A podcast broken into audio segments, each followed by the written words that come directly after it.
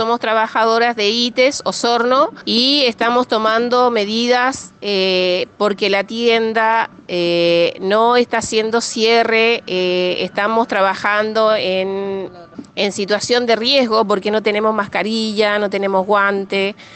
nos han puesto algo de alcohol gel hasta hoy,